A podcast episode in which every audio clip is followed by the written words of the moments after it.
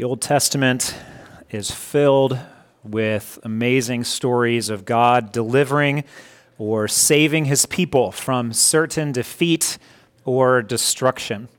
Uh, God's people, familiar with God's word, when they would have heard certain phrases, would remember specific stories of deliverance.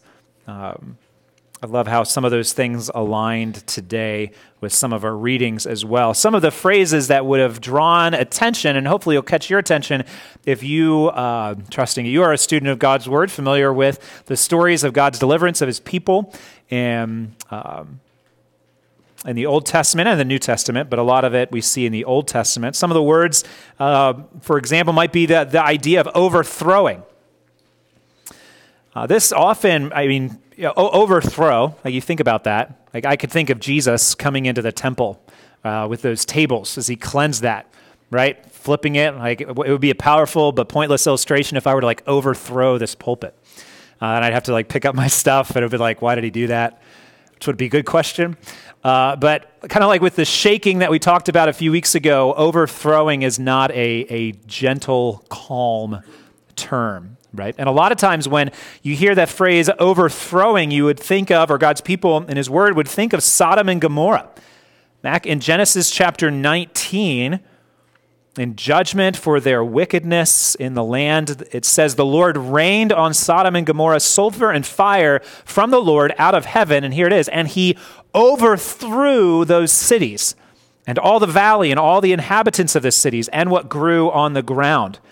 And the reason I reference that in particular is because of how often God's word returns back to what God did to Sodom and Gomorrah with the term overthrowing. Uh, in Isaiah 13 and Jeremiah 20, in Lamentations 4, in Amos chapter 4, and other places, God talks about his judgment being like either, either a lot of times greater than how he overthrew Sodom and Gomorrah, leaving them utterly destroyed. Then Pharaoh and his army, what we read about or heard read to us from Exodus chapter 14, when God's people are standing on the other side of the Red Sea, watching the bodies of Pharaoh's army wash up dead on shore,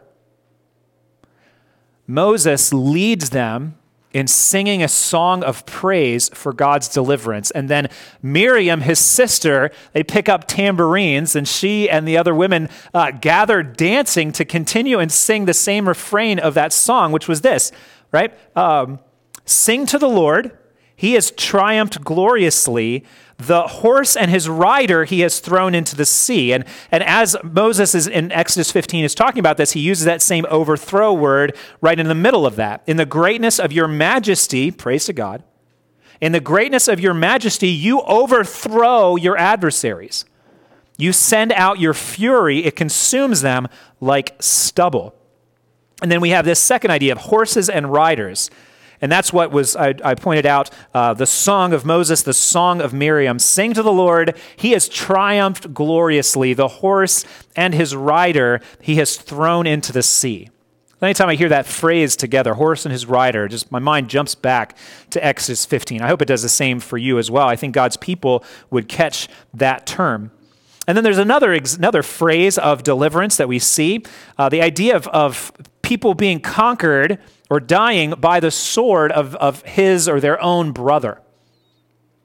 you picture an army, there's a, there's a brotherhood among soldiers, whether, whether they're part of the same um, family, have the same father or not. There's a brotherhood, a camaraderie, a closeness about those type of things. And that was certainly would have been true for the Midianite army. In Judges chapter 7, uh, we read about Gideon. Remember the judge Gideon? A little bit cowardly, but a little bit bold. Um, can resonate with that a little bit. Uh, putting out the fleece, destroying the altar of Baal. Order of that's flipped a little bit. And then God used Gideon and sent him against a numberless army of the Midianites, described uh, both in number and in devastating effects like a swarm of locusts. Like, how many locusts are there? You can't count them right? They just come like a, a, a cloud of destruction, taking everything and then leaving. And the army of the Midianites was like this. And If you recall, uh, I think it was like in the 30,000 range of Israelites uh, answered Gideon's call and came out to go and oppose them. And you remember what God said? Ah, 30,000, that's, that's too many. I mean, let's say the army of the Midianites is 300,000. That's, that's huge. I'm not sure exactly what the number was. Again, it's just like it's, you couldn't count it, it said. Uh, so 30,000 30, against 300,000, so that's not, not good odds. And God's like, ah, that's, that's too many. And so, you know, 20,000 of them leave. like, oh, wow, 10,000 to, let's again say 300,000. It's like, that's even, even worse. And God looks, ah. okay, God doesn't go, ah. Uh, God just said, that's too many. It's like, you know, Gideon went, ah. all right, that, that's, that's a little bit better. And so they're left off. Do you remember what the number was by, by when all is said and done, all the water drinking and those who are afraid? How many people was Gideon left with? Do you remember? 300. 300, let's just conservative estimate against 300,000. Not great at math, but 300 to 300,000 is 1 to a 1,000. Uh, that's a lot of people for one soldier to kill. But God says you don't, you don't have to worry about that. Matter of fact, I'm, I'm making the point that it's not your victory. Nobody's going to think, you know, those 300, they, they did well against that 300,000. And so Gideon goes, he hears the dream, he comes back up. They've got the, the swords, they've got the torches, they've got the, the pots, the vases, whatever those are. Um, they got a trumpet. They blow their trumpets, they crash the thing, they show the torches, they've surrounded the camp. You think, like, oh, every one of those torches represents a bunch of people, but it didn't. All those torches represented one person. And God, through the camp, threw the camp into disorder, to where as they're fleeing from this massive army that had them surrounded, they start killing each other. And so God defeats them by the sword of his own brother. The Lord, it says in Judges 7:22, the Lord set every man's sword against his comrade and against all the army. This is repeated again in 1 Samuel 14. Um, Saul was a loser, but uh, Jonathan, his son, was really great. And Jonathan gets kind of antsy uh, about not fighting and not winning. And so he takes his armor bearer. He's like, let's just go do something about it. Maybe the Lord, maybe we'll die, maybe we'll win. I don't know. But let's go. And so they climb up the cliff, right? The Philistines are making fun of them, like, oh, we're shaking. You know, one guy and his servant are coming up against us. I love it. Jonathan climbs up the cliff and says, hold on, give me a second catches his breath, and then like kills 20 of them right off the bat. And then Saul and his army that were not doing anything and just kind of waiting to be defeated, they hear the tumult of this, and everybody stirred up. Saul and all the people who were with him rallied and went into the battle. And behold, every Philistine sword was against his fellows, and there was very great confusion. See, God had turned the Philistine swords against each other to deliver his people. It's like he had done with Gideon or for Gideon. And then this is by far the greatest of these stories. Uh, King Jehoshaphat. I don't hear about King Jehoshaphat very much. His names are really fun to say. You can try it sometime if you want, Jehoshaphat. King Jehoshaphat of Judah was confronted by the Moabites and the Ammonites. This is in uh, this is later into First Kings, I believe. I have the reference somewhere. So he's confronted with this massive army uh, they do not have the strength to defeat them. So Jehoshaphat proclaimed a fast among the people and prayed for deliverance from the Lord. It says, All of God's people, men, women, and children, they all gathered together before the Lord to pray for deliverance. And the Holy Spirit came upon one of the Levites. His name was Jahaziel. And he said, prophesying in instance, uh, Listen, all Judah and inhabitants of Jerusalem and King Jehoshaphat. Thus says the Lord to you do not be afraid and do not be dismayed at this great horde, for the battle is not yours, but God's. Tomorrow go down against them. Behold, they will come up by the ascent of Ziz. Here's their route. It's not fair, but it doesn't need to be. Uh, you will find them at the end of the valley, east of the wilderness of Jeruel. Jeruel.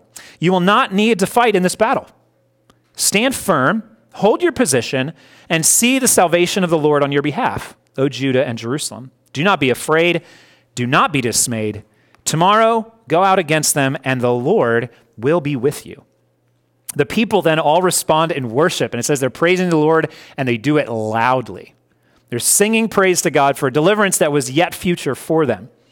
And the next day, when they went out to battle, the Levite choir got dressed up in their fanciest choir robes, in their holy attire, and they go before the army. Now, my mom's led choirs for a long time, so I was thinking about that. I don't think you'd really want to advance at the head of an army, right? Maybe like hang back and cheer them on. Uh, just picture like the, the, the choir guys, they're not, they don't have swords. Like they may have, maybe have trumpets. They're, they're singing. And it reminds me of the Battle of Jericho. The choir goes before the army and they are singing. I imagine as loudly as the people sang the day before, Give thanks to the Lord, for his steadfast love endures forever. And when they began to sing and praise, right, marching up to this army that they can't yet see, where God had told them where they were, when the Levite, this choir, began to sing and praise, the Lord set an ambush against the men of Ammon, Moab, and Mount Seir, all their enemies, who had come against Judah, so that they were routed. For the men of Ammon and Moab rose against the inhabitants of Mount Seir, devoting them to destruction. And when they had made an end of the inhabitants of Seir, they all helped to destroy one another. So when Judah came to the watchtower of the wilderness, they looked toward the horde, and behold, there were dead bodies on the ground. None had escaped. By the time God's people arrived at the battle, everybody was dead by the sword of his brother. It says it took them four days to gather the spoils of the battle that they didn't even need to fight. God had fought for them. So, God's deliverance, phrases like overthrow, concept of horses and riders, by the sword of his brother, right, should trigger things like this and other examples from God's words. Let's read Haggai chapter 2, verses 20 to 23. Uh, sadly, the last passage of this wonderful little book. The word of the Lord came a second time to Haggai on the 24th day of the month. Speak to Zerubbabel, governor of Judah, saying, I am about to shake the heavens and the earth, and to overthrow the throne of kingdoms. I am about to destroy the strength of the kingdoms of the nations and overthrow the chariots and their riders, and the horses and their riders shall go down, every one by the sword of his brother. On that day, declares the Lord of hosts, I will take you, O Zerubbabel, my servant, the son of Shealtiel, declares the Lord, and make you like a signet ring, for I have chosen you, declares the Lord of hosts. The Lord, as one author put it, is going to repeat all his wondrous acts in the history of his people, now in an eschatological or end times or last times context on behalf of Zerubbabel. Like you take all of those stories of deliverance from the Old Testament and you mash them all together and you push it to the end of time. And this God's saying, This is what I'm going to do. What exactly is God promising in these passages? What is the word of the Lord that has come to Zerubbabel and to his people and to us? God is promising, I think, two things in this text, an easy division of this. First, he's promising to exterminate the rebellious nations, to exterminate the rebellious nations, and then also to exalt the rightful king. God is promising to exterminate the rebellious nations and to exalt the rightful king. Let's take these uh, one by one. First, God promises to exterminate the rebellious nations. This is verses 20 through 22. You know, the language of this prophetic word from Haggai should sound familiar, not just uh, from all those stories and words like overthrow or horse and rider, uh, sword against his brother, but just by the very first statement that he makes I am about to shake the heavens and the earth. It should sound familiar because we just talked about that in Haggai chapter 2, verses 6 and 7, where he elaborates on those things. Yet once more, in a little while, I will shake the heavens and the earth and the sea and the dry land, and I will shake all nations so that the treasures of all nations shall come in, and I will fill this house with glory, says the Lord of hosts. God will display his glory and his righteousness or just judgment and his faithfulness by destroying his enemies. God's enemies are those who oppose him, who oppose his people, and who oppose his king. Which reminds me of Psalm chapter 2. Psalm 2, not really chapter, just Psalm 2. And in Psalm 2, we read these words. It begins this way Why do the nations rage and the peoples plot in vain? The kings of the earth set themselves, and the rulers take counsel together against the Lord and against his anointed, saying, Let us burst their bonds apart and cast away their cords from us. And so we see the nations, kings of the earth, set together in opposition to God, to his people, to his king specifically. And what is the fate of these rebellious nations? How will God respond to them? Well, it's obvious from uh, this passage, verse 22. God will respond with utter destruction, total conquering.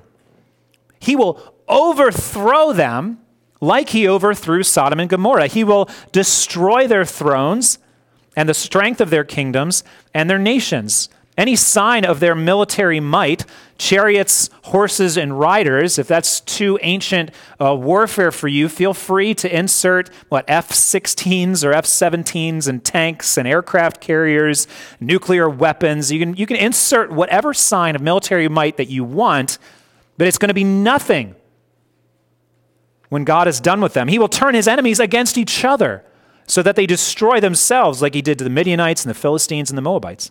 And all this will take place when God shakes the heavens and the earth.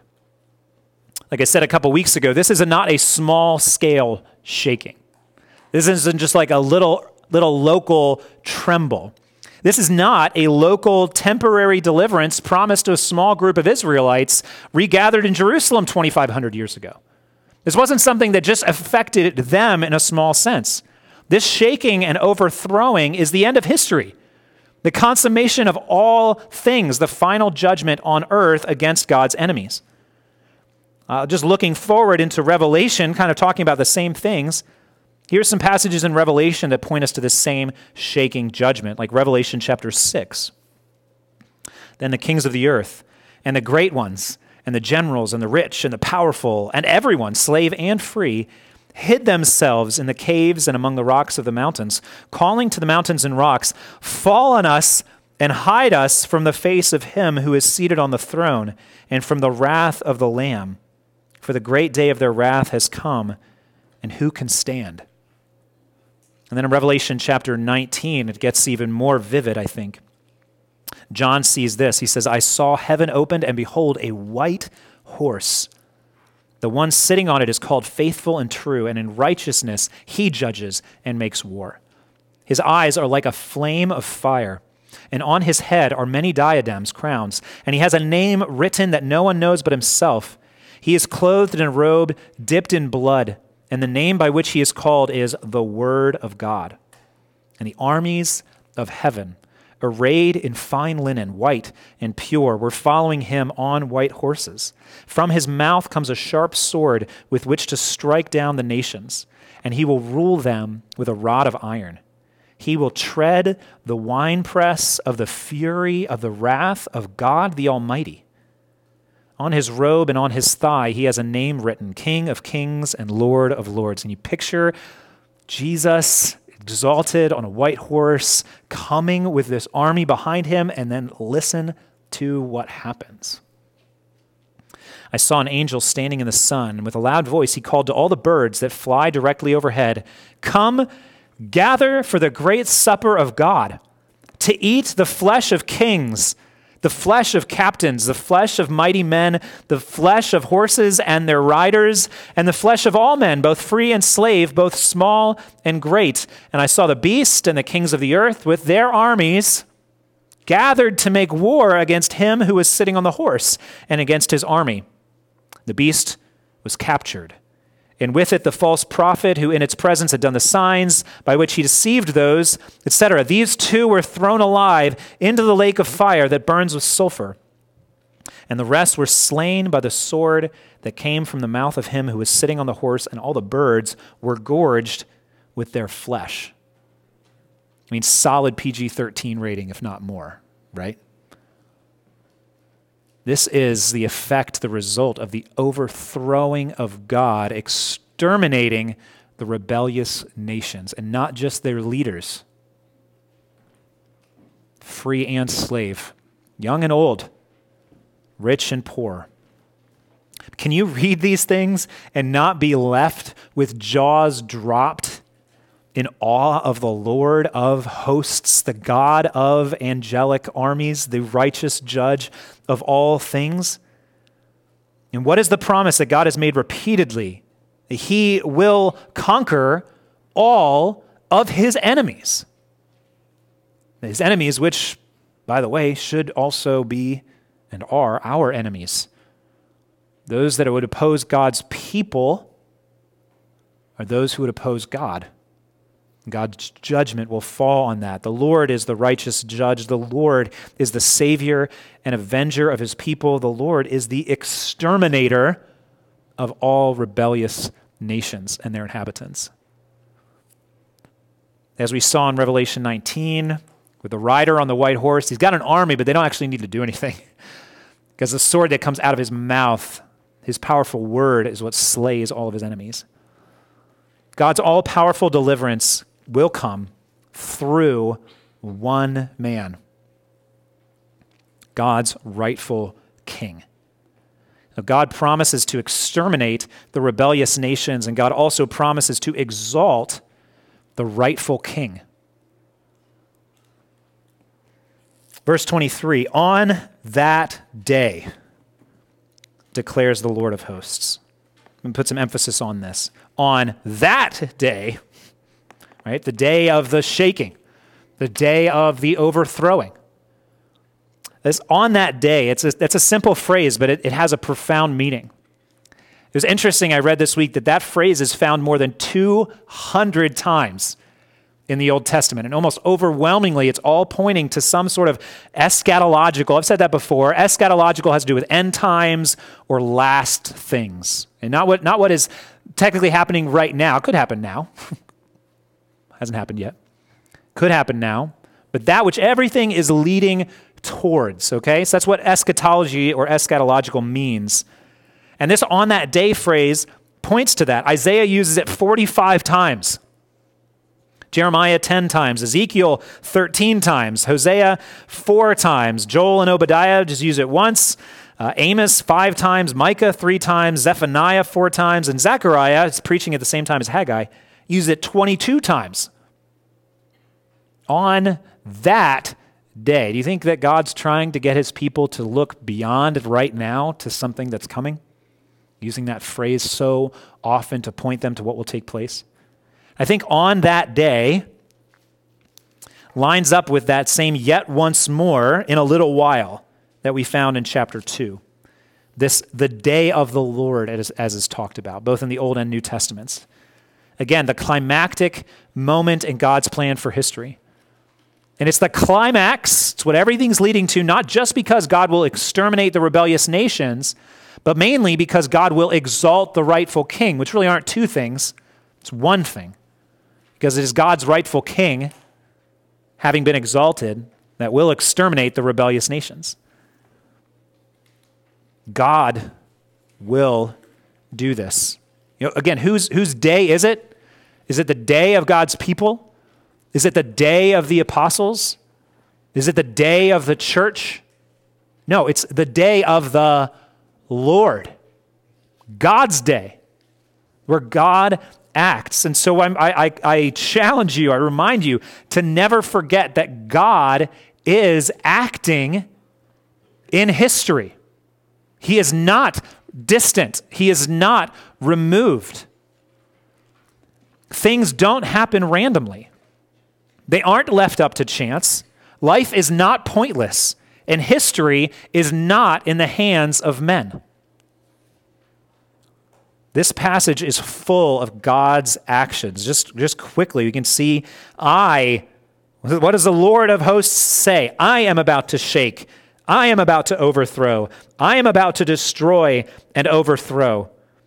And then the promise that he makes here to Zerubbabel I will take you, I will make you, I have chosen you, declares the Lord of hosts. God is acting in history to fulfill his purposes, to carry out his plan. There's never been an interruption to that. Never been an interruption to that. There's no plan B or C or D. There's no contingencies. There's God's will ordained from before the first let there be in Genesis 1. It's carried out beyond the end of Revelation into eternity. God's plan is to exalt the rightful king over all the earth, to exalt his chosen king. And that's the promise in verse 23. I will take you, O Zerubbabel, my servant, the son of Shealtiel, declares the Lord, make you like a signet ring, for I have chosen you, declares the Lord of hosts. And there's an interesting image that God uses here, requires a little bit of an explanation. It's that of, of a signet ring. What exactly is a signet ring? A couple examples. I thought about bringing them up as props, but they're small enough that I thought it was kind of pointless. So if you need to see them, if you're that visual, just see me afterward. I'll point them out to you in my office. But I have, a, I have an embossing stamp that I use to mark my books, especially books that I loan out to other people, and I want to make sure that I get them back. Right? You don't just write your name in it, certainly not in pencil. Some people are scoundrels when it comes to books. So this embossing stamp has it makes an impression on it from the library of Peter Ambler I think it says Soli Deo Gloria on the bottom. I want to get those back. That proves the book is mine. I wouldn't do that to your book. I'm not a scoundrel.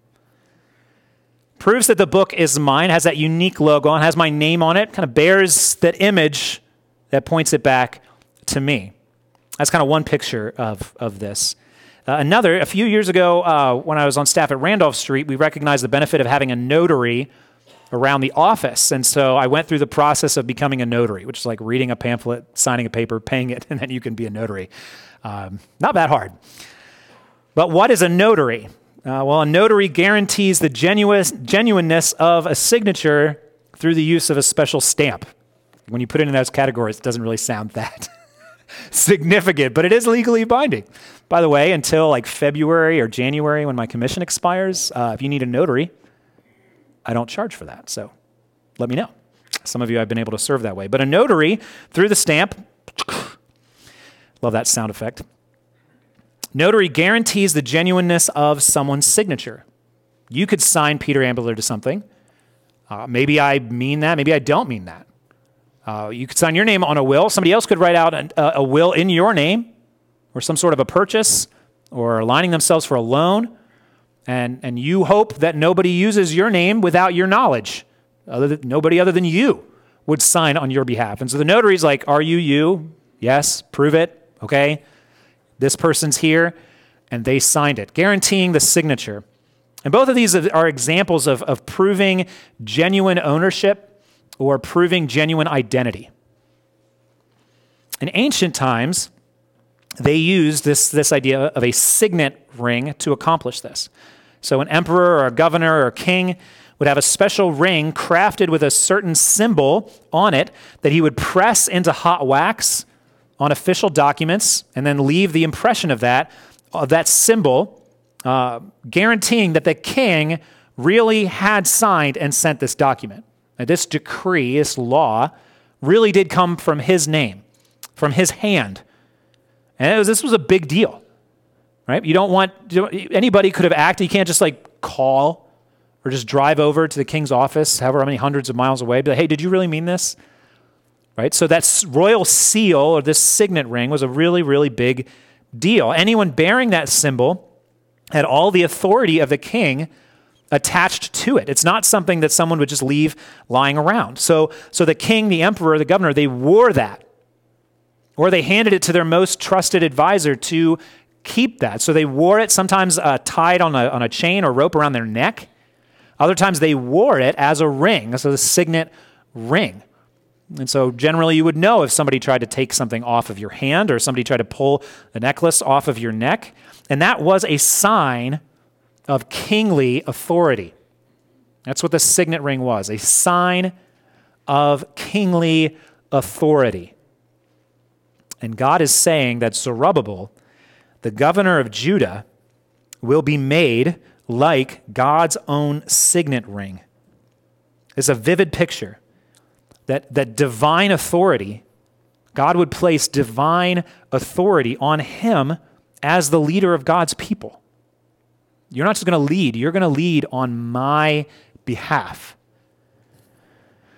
God's, peop- uh, God's king, excuse me, represented God's rule. So God promises to Zerubbabel that he would exercise God's rule among his people. He would be God's representative.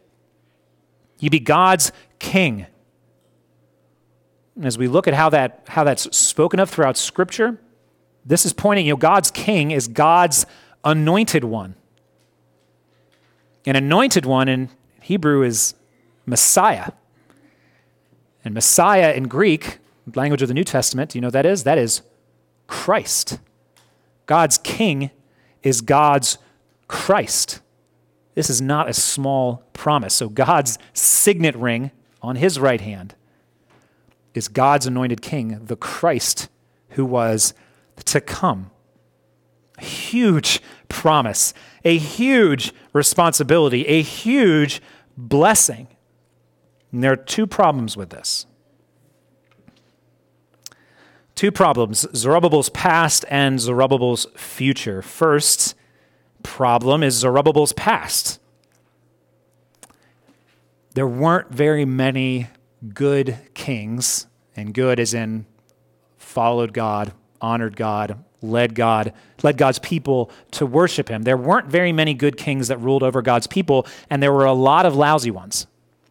And some of them stick out a little bit more than others. Uh, the first king of the divided king, the northern divided kingdom, Jer- Jeroboam, right, to keep God's people from joining back together where he would lose his throne. He didn't want them to go to the southern kingdom. He didn't want them to go to Jerusalem to worship in the only place that God had said he could be worshiped. So he sets up a high place and a golden calf where God's people would worship God by worshiping an image. Hopefully that sounds wrong. Don't worship me with an image. I know, we'll, we'll use a calf. Tried that. Didn't go well. Lots of people died, right? God wasn't happy with that. But he does this again. So Jeroboam, his high place and that idolatry referenced repeatedly. People were like Jeroboam, kings that, were, that didn't follow God. Uh, also, Ahab.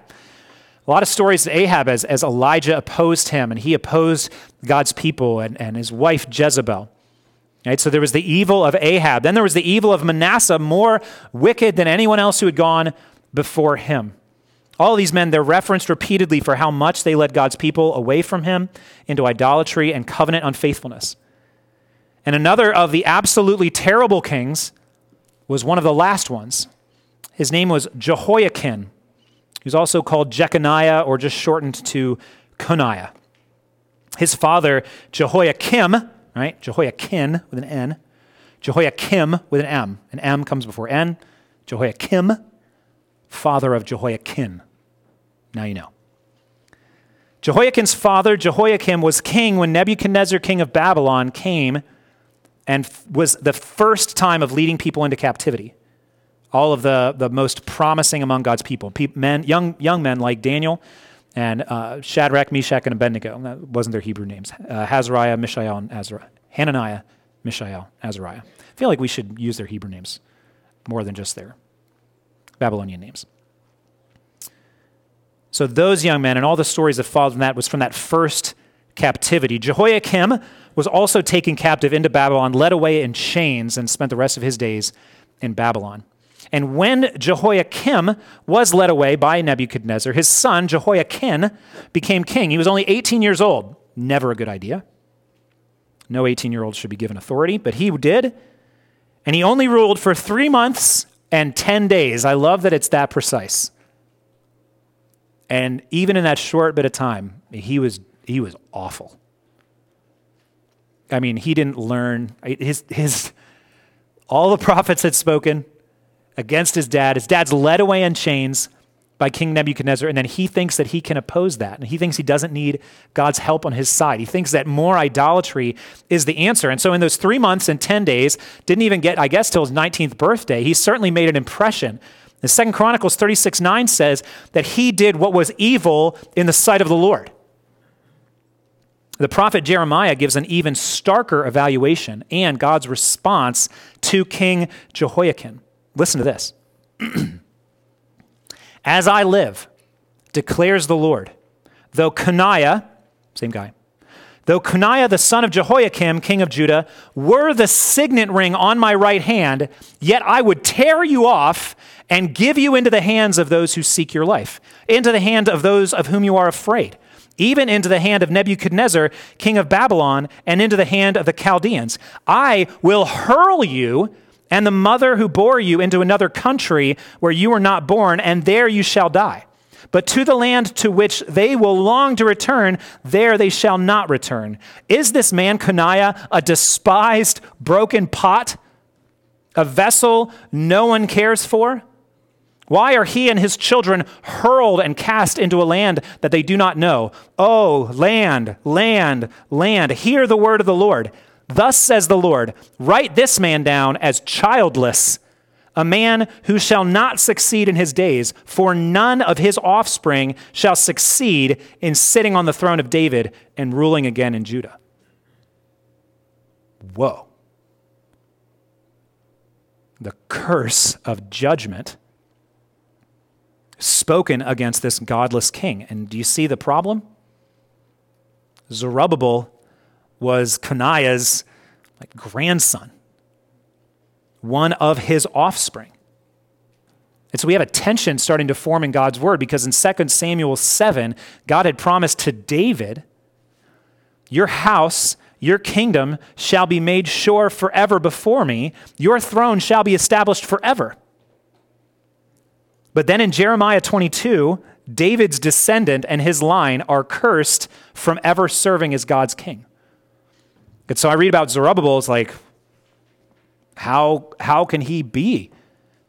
How can he receive this promise?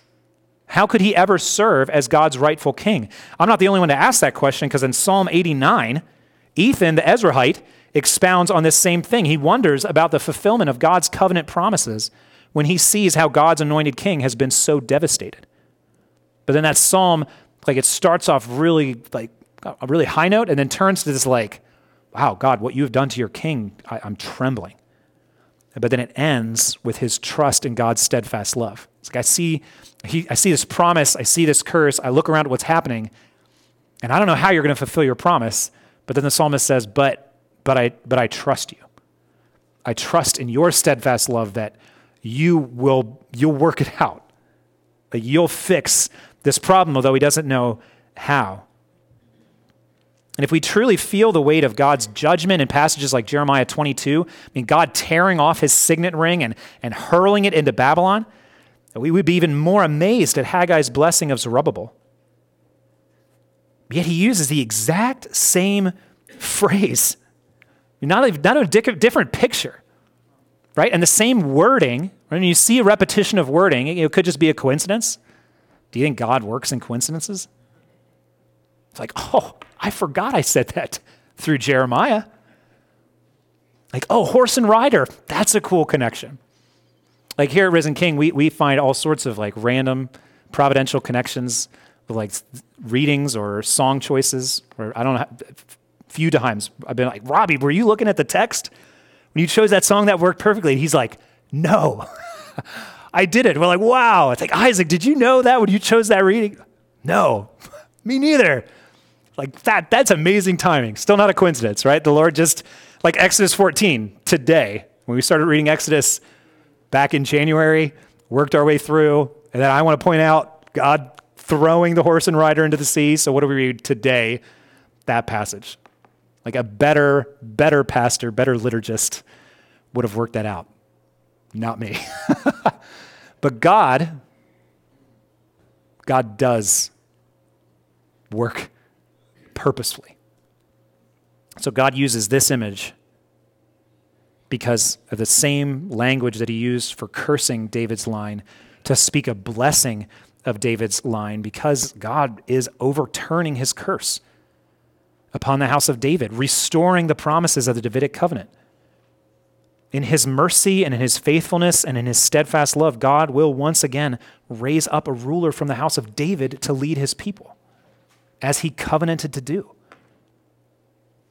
That promise is restored in the person of Zerubbabel. So thankfully, Zerubbabel's past, the mercy of God, not a problem. But then there's Zerubbabel's future. And the problem with Zerubbabel in, in his future is that, to be honest, he really didn't do much. Like, this is a huge promise, and you'd expect, like, to know a lot more about Zerubbabel in the future, and it's just not there. Like, he never moved from, from governor to, to king. He was never less than, like, middle management in the Persian Empire he kind of fades off the, he doesn't kind of, he quietly passes off the scene, which doesn't seem to fit this prophecy at all. Never, never king. This part of the Roman, the Persian Empire, excuse me. So, so what happens with God's promise here? And there are two options, two problems, second problem, two options from the second problem. Hopefully you're following along on the outline of that. Two options with regard to this prophecy of Zerubbabel. One, and some writers will say this is the case, that Haggai was wrong about Zerubbabel. Like big, big hopes, big plans, just didn't happen. And hopefully you see that's a problem. Or Zerubbabel was a representative figure. Zerubbabel was like a shadow or a type pointing forward to someone else. It's like whatever shaking or whatever treasures from the nations that were talked about in chapter 2, that promise didn't stop there. That promise, promise pointed forward. And in the same way, Zerubbabel points forward. And I hope you don't really have to wrestle much with those options. You know, Haggai spoke the word of the Lord of hosts, which is perfect and true and cannot fail. So the option of like, well, Haggai tried his best, you can't get them all right. No, the prophet of God does get them all right. The prophet of God gets it wrong. You stone him because he didn't speak the word of the Lord. So option one can't be true. So, so option two, the, the prophetic foreshadowing, that happens throughout the Old Testament, and all of which points forward to one solution to these problems or any other problems that you might have. It's the simple truth that Jesus is God's rightful king the one whom God will exalt, the one that everybody else is pointing forward to. So when God is giving promise to Zerubbabel, he's pointing past Zerubbabel through Zerubbabel to Jesus. Matthew chapter 1 begins with Jesus' genealogy. Includes David. It includes Jeconiah or Jehoiachin. It includes Zerubbabel, all leading up to his adopted father Joseph, the husband of Mary. See, Jesus is the fulfillment of all of God's promises. They find their yes and amen in him. He is the second and greater Adam. He is the seed of the woman who would crush the serpent. He is the seed of Abraham who would be a blessing to all nations. He is the lion of the tribe of Judah. He is the prophet like Moses who would arise from God's people. He's the son of David who would rule forever. He's Zerubbabel, and Zerubbabel, like David and Solomon and others, they all represent, they all point forward to the Davidic king who had been promised. And that king is Jesus Christ, who is now our risen king, by the way. Jesus Christ is the greater Zerubbabel who was to come, the permanent signet ring on God's right hand, ruling with a rod of iron. One author said this Jesus of Nazareth, we affirm, is the true fulfillment of Haggai's hope, and it's, it says, only ultimate fulfillment. He is the Messiah of David's lineage, greater than Zerubbabel, greater than the great David himself. And this promise, ultimately about Jesus, did include Zerubbabel, for Jesus would be part of his family line. Right? It's not like God's talking to Zerubbabel and then just pushing him to the side to do something completely different. Right? He's speaking to Zerubbabel and through Zerubbabel. Do you see the difference in that? Like, I'm going to do this, Zerubbabel, but really, I'm going to do something completely different. That's not what God is saying, right? It's through Zerubbabel that Jesus would come. And so it's through Zerubbabel that this promise is fulfilled. And in Zerubbabel, God had already reinstated his interest in the Davidic line. This is a great line I read. The future had already begun. Right? The, the end times, the day of the Lord is already, progress is already being made to that. There's movement in that direction. A little while is a little closer. There are many different eschatology, end times, last things, many different es- eschatology positions held by Christians, eh, held by Christians in this church, probably held among our elderships, why we don't have an official eschatology position, held by Christians who all long to be faithful to God's word. As you wrestle with these things, a number of people are like, I don't know where my eschatology position is. As you longing to be faithful to God's word, wrestle with these things, trying to figure out when and what and who, never forget the big picture. And the big picture of that which is to come is found here in Haggai chapter 2. And there are two facets to it. When all things come to their climax, when the end finally does arrive, you can be absolutely certain of two things God will exterminate the rebellious nations, and God will exalt the rightful king. Philippians 2 all is said and done, every knee, things in heaven, earth, under the earth, all of it, all of creation. We sang about that today. Everything will bow before Jesus and declare that he is King of kings and Lord of lords. At the name of Jesus, the title of Lord, the title of Christ, Messiah, Anointed One, when God's signet ring is held up before all things, we'll see it. God will exterminate the rebellious nations. God will exalt the rightful king. And I, I love thinking about uh, the big picture of the one story that makes up the Bible. We talk about this in, in terms of biblical theology, the progress, the progression of God's revelation. And we see God's one plan and his one story play out throughout the Bible. And sometimes, you know, it, it starts big and it might zoom in on one person or one people. It might shift in its perspective on different things and, and the story changes. But, but really, all of it, again, one story. But think about the beginning and the end of that storyline. In the beginning, in the Garden of Eden, after Adam's sin, we see the beginning of a conflict, which is one human the seed of the woman, crushing the head of one snake. And a common gardening thing. Doesn't really look that big. And then you fast forward, you flip, what, a thousand some odd pages? And the time you get to Revelation, that same conflict is, is painted as a king on a horse doing battle against a dragon and his army. But it's, it's the same conflict. It's the same victory that was promised and then revealed. In all versions of this story, and I don't say story as if like myth or fable, okay? Don't hear that. It is truth. This is history. But whether it's a, it's a man against a snake or a king against a dragon, the end is always clear in all versions of it that Jesus wins. Jesus conquers Satan. Jesus, the exalted rightful king, exterminates the rebellious nations. So we see there are two sides to the conflict of history. You have God's people, who that we, we know are those who follow Jesus.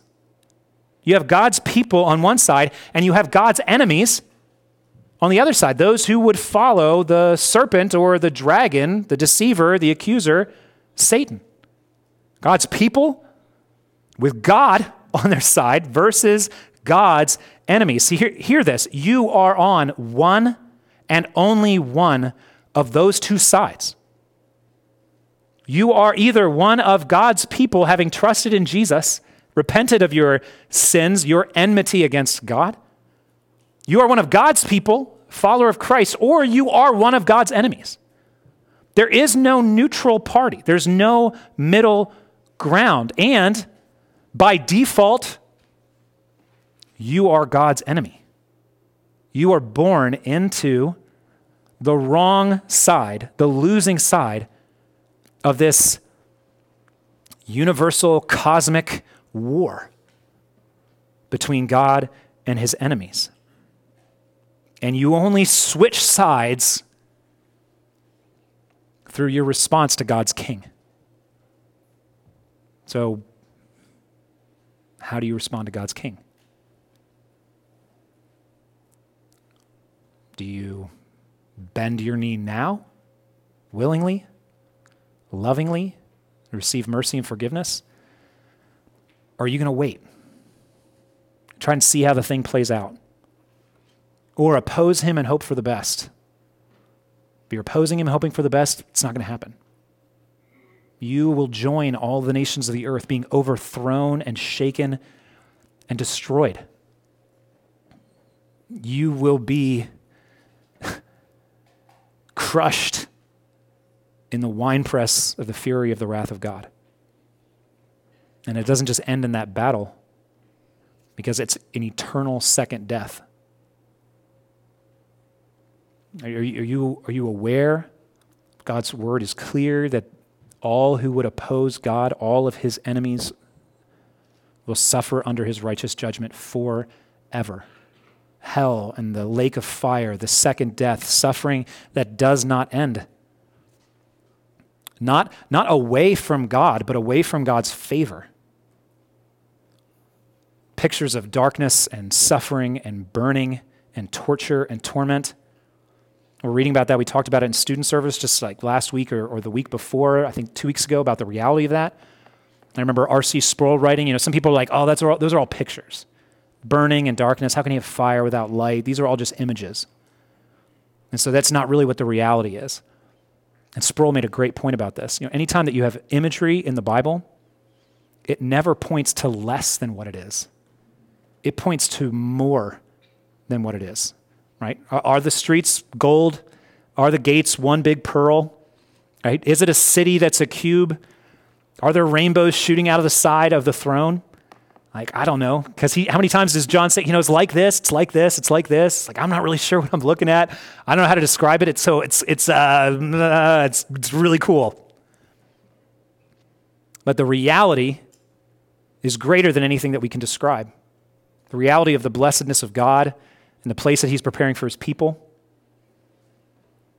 and the curse on His enemies is worse than any human language could ever describe. Unbearably, eternally worse. See, that's the fate. You have two sides, you have two destinations, and it's all based on your response to who Jesus is. Winning side, losing side, the side of Christ, the side against Christ. Whose side are you on? Where's your hope? What's your response to Jesus? Whose side are you on? Thank you, God our Father and mighty Lord of hosts, for your word to your people through the prophet Haggai. I pray that the truth contained in it, things like the, the necessity of us pursuing your priorities rather than our own, what true repentance looks like, a reminder of the gospel truth that you are with us and for us through Christ, your promises that, that motivate us to work for your glory, the, the reminder that Jesus Christ purifies us to come before you. And then today, the guarantee of Jesus' victory over all of your enemies. I pray that these truths would sink deeply into our souls to sanctify us. And as you promised through the prophet Isaiah, may your word that has gone forth from your mouth and come down on us like rain or snow falls from heaven, may that word that has come to us not return to you empty, but rather accomplish that which you have purposed among us, succeeding in the thing for which you sent it. And may all of this be to the praise and glory of your name in our midst and among all nations now and forever. I pray that you would help us to long for Christ's appearance. Let your kingdom come. Amen.